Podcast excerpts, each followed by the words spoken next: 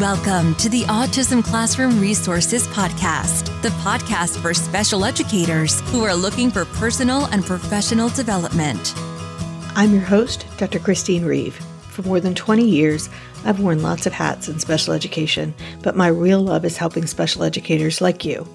This podcast will give you tips and ways to implement research based practices in a practical way in your classroom to make your job easier and more effective.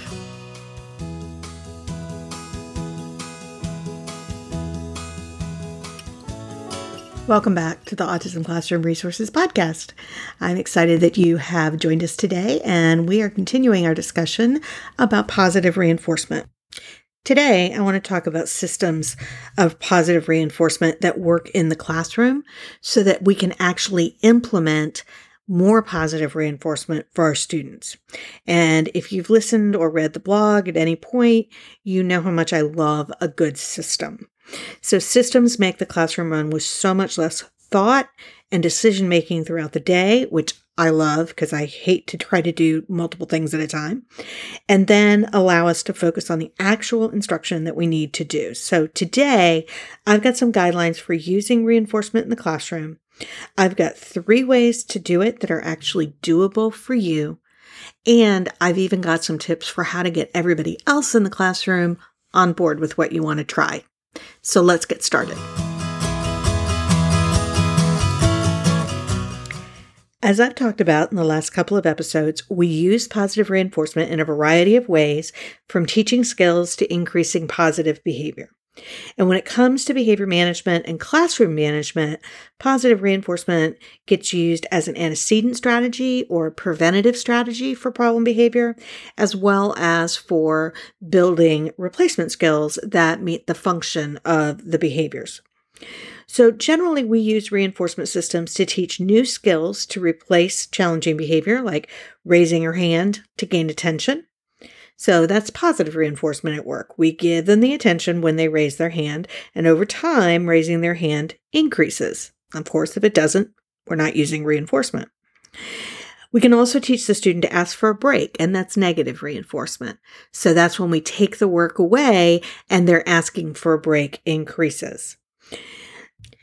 I talk more about both of those specific instances in episodes 16 and 17 of the podcast when I talk about replacement behaviors and skills to increase in behavior plans.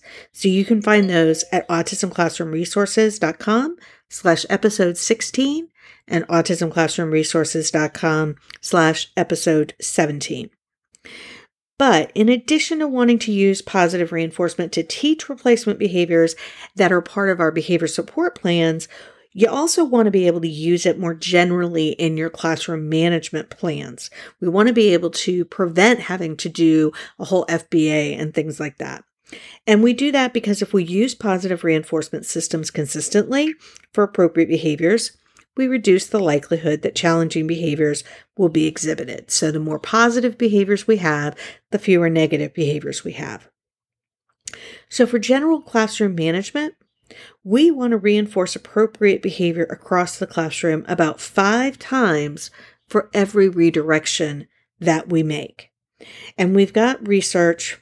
There's an article by Flora that I'll put in the blog post that talks about it that shows that classrooms that typically don't reach that ratio and when somebody comes in and helps them to increase their use of praise and reinforcement, students' behavior improves. Rawson in 92 found that increasing positive feedback to boys at risk for not making academic achievement and behavior problems increased their academic intrinsic motivation. So, not only did it increase their positive behavior and their on task behavior, but it actually increased their statements that they wanted to learn. And that makes sense when you consider that we know that pairing ourselves with reinforcers make us a reinforcer. And that causes the students to want to work with us more than they did before. When teachers who taught students with emotional and behavior disorders increased their rate of behavior specific praise, so praise that was specifically pointing out the behavior that they wanted to see more of. Like, I love the way you just problem solved that situation with your friend. they had students who had higher rates of on task behavior. And that was a study by Sutherland in 2000. Hart and Risley in 95 studied parent child interactions and found that parenting styles, or what they called feedback tone, uh, that had five approvals for every correction or criticism was highly related to accomplishments and to vocabulary growth. So they actually saw students, their children, make more progress when they had a more positive outlook. There's also been research that shows that when uh, Cook, Grady, and Long in 2016 worked with a small group of general education teachers who had a high negative ratio of statements instead of positive. And they taught them to time themselves on varying intervals up to five minutes to deliver positive statements to their classes. The students that were in the intervention group had better behavior and more time was spent engaged academically than those who had teachers that didn't go through this. So, all of that is all the research behind it that says we need to reinforce more and that that 5 to 1 ratio so far is kind of the best indication that we have of how often we need to do that. But here's the thing. How do we do that in a classroom? How do we do that in a special ed classroom or general ed classroom? Because we all know that if you only work with one student, you could do this pretty easily. But teachers don't have just one job. You have have you ever met a teacher who felt like he or she just had to do things well, just one thing at a time? I haven't. Just thinking about everything that we do every day throughout the day is exhausting. And I don't need to tell you that unless you're not a teacher. But that doesn't mean that it doesn't mean to be said.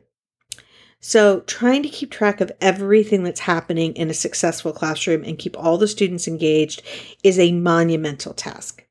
When I'm running a classroom, I find it much easier if I can automate as many of the tasks as I possibly can. The more that I can do that, the less time I have to spend focused on how to run the classroom, and the more that I can focus on engaging with the students and instructing. And of course, that's my ultimate goal. And when I do that, we have a systematic set of strategies that are running in the classroom, then our behavior improves. So, how can we use positive reinforcement in a way that makes our lives easier?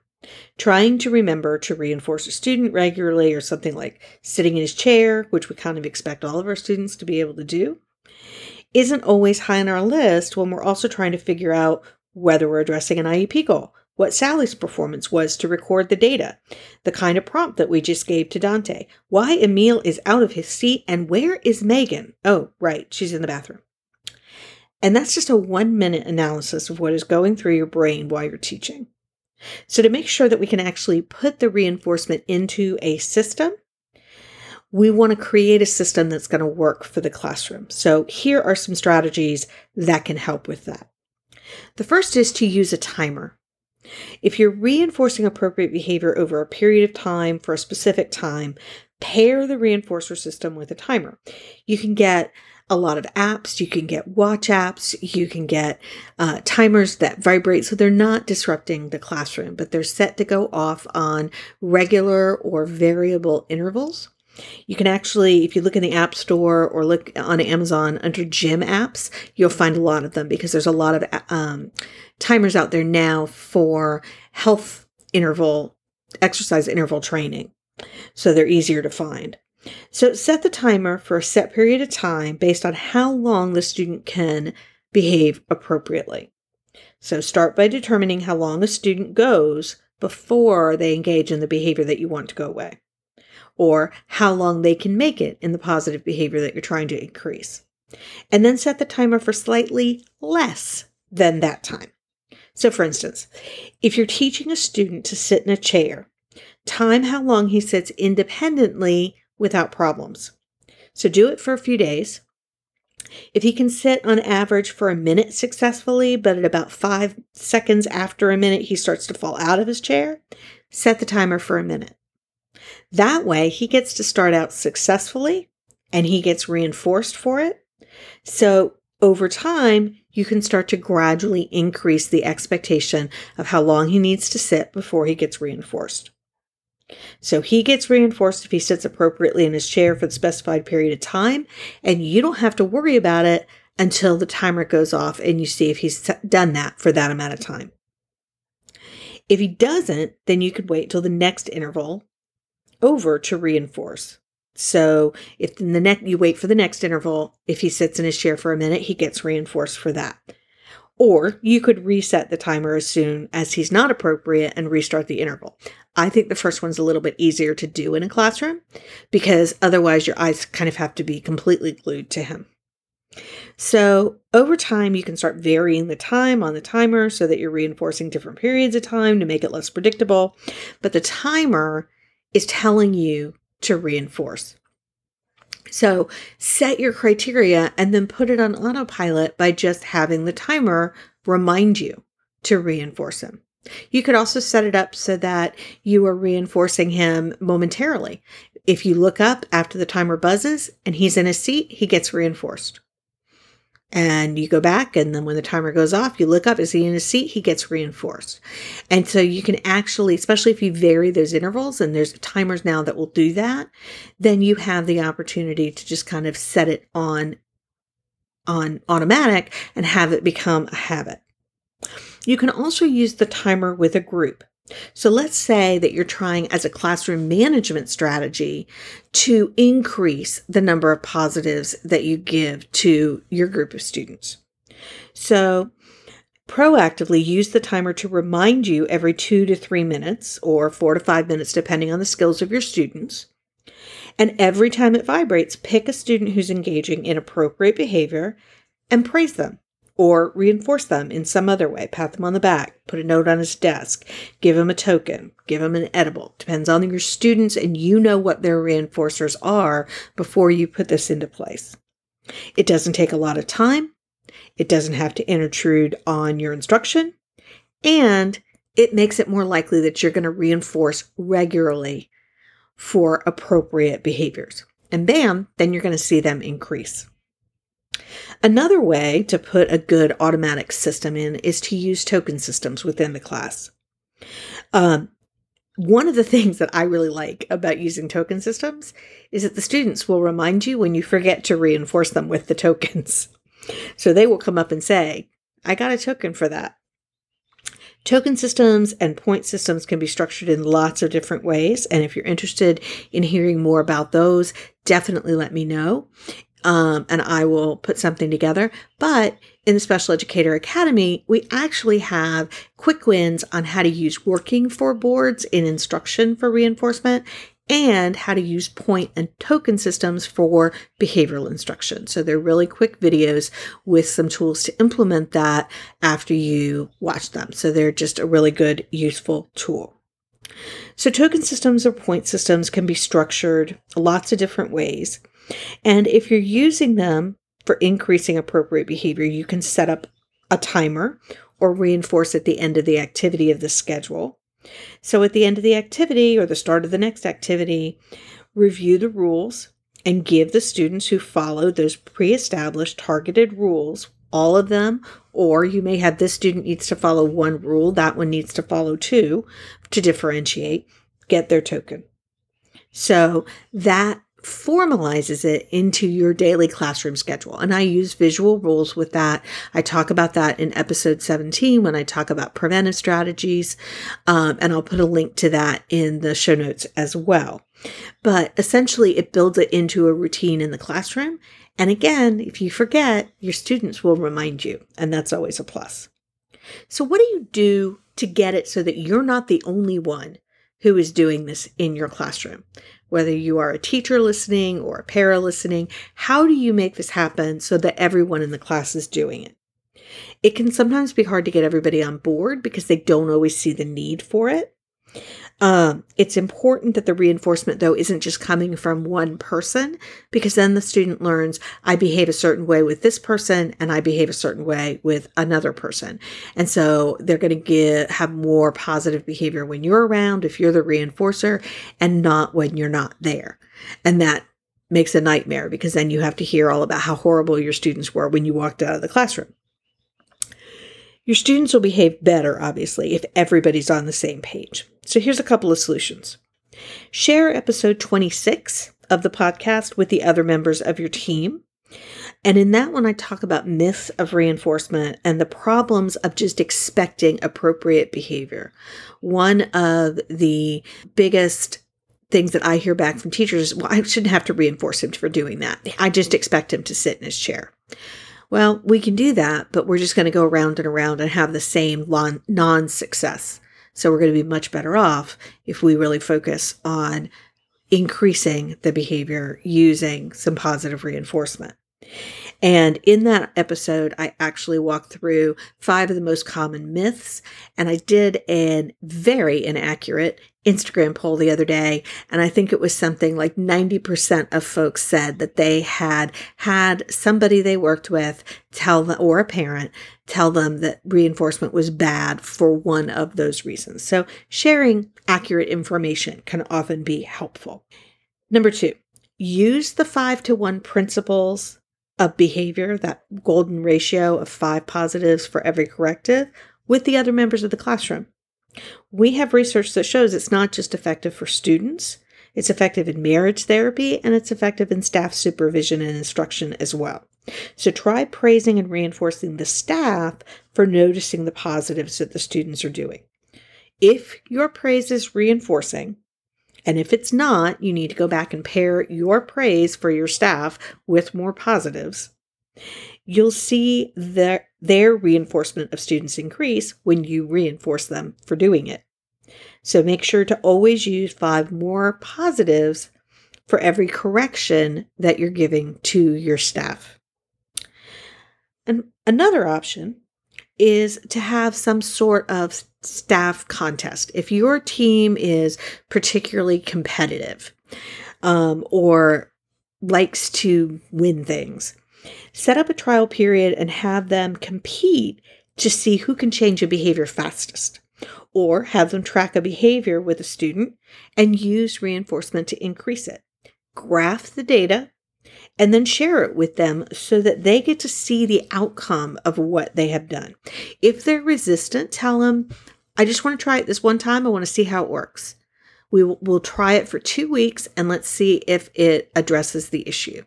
If it doesn't, we'll come back together and talk about it. Sometimes I find it's more effective to get people to buy into things on a trial basis. So, but in general, that's a good hands on way to help them see the benefits of changing their behavior and hopefully will help them to reinforce them by seeing the students succeed, because ultimately that is the reinforcer that we want. Another way to do it, if you don't want them competing against each other, um, would be to put a marble in a jar or some other tally mark or some other indicator each time you here staff reinforcing the students. You could keep track between the staff members, but you could also give them a prize, just like you do with classroom management systems. When the marble jar gets to hear, I'm going to bring in lunch, or I'll bring you your favorite coffee, or something like that. It could be big, could be little, whatever you have the ability to provide as a reinforcer. It may just be you get to be teacher of the week and we put your name on the bulletin board. It also depends on what's reinforcing for them. So you could make it a group contingency that when you fill up the marble jar, this is a positive outcome that the group will enjoy, just like we would do a popcorn party with our students. Finally, there is also research that shows that we don't really know what that magic ratio is. Um, people talk about the five to one ratio, but there's actually some articles, and I'll put the references in the notes that say it's really more linear progression. The more praise that you give, the more positive behavior you see, the more students are on task, and that there is no place where it kind of morphs into this magical ratio. So, given that, um, I use five to one because I always hope that if we aim for five to one, we'll get maybe just a little less than that. But another way to go about it is if change is really hard for your staff uh, or yourself, then you could set it up so that you are only working on doing one to one reinforcer. So you're giving one positive for every correction and then go to two and then go to three. So you could shape your own reinforcement of the students by just increasing slowly the number of positives that are required. So that may be an easier way to ease into this uh, and make that kind of change in your classroom with everything else going on. So remember overall that reinforcement works and it's not just for the students. I love it when ABA and teaching instructions come full circle and we realize that they affect our behavior, not just the other the students' behavior, and we can see how it affects everybody. So, if you are looking for token systems or punch cards, I will put links to that in the blog um, that you can find them in my store. We also have some free punch cards in the free resource library. So, that link will be in this post as well. Uh, if you are interested in learning more about reinforcement and how to effectively use it in the classroom, we have a workshop, quick wins, and we have a whole course on behavioral problem solving in the Special Educator Academy. And the Special Educator Academy is one of the best places to find me to problems, help problem solve and come up with ideas because I hang out in our community at least twice a day, if not more. And we have office hours every Sunday night. So if you're interested in more information about the Special Educator Academy and you want to know more about it, go to specialeducatoracademy.com. You can find all of the notes and the links to the token systems, the resource library, and the academy in the blog post that goes with this episode, which will be autismclassroomresources.com slash episode 27. And I'll make sure that that's in the show notes with the app as well. Thank you so much for tuning in and for listening to the podcast. If you find it useful, share it with others, share it with other teachers that you think will be helpful, share it on social media. Thank you for spending this time with me on this episode. And I hope I'll see you again next week when I'll be talking more about classroom management.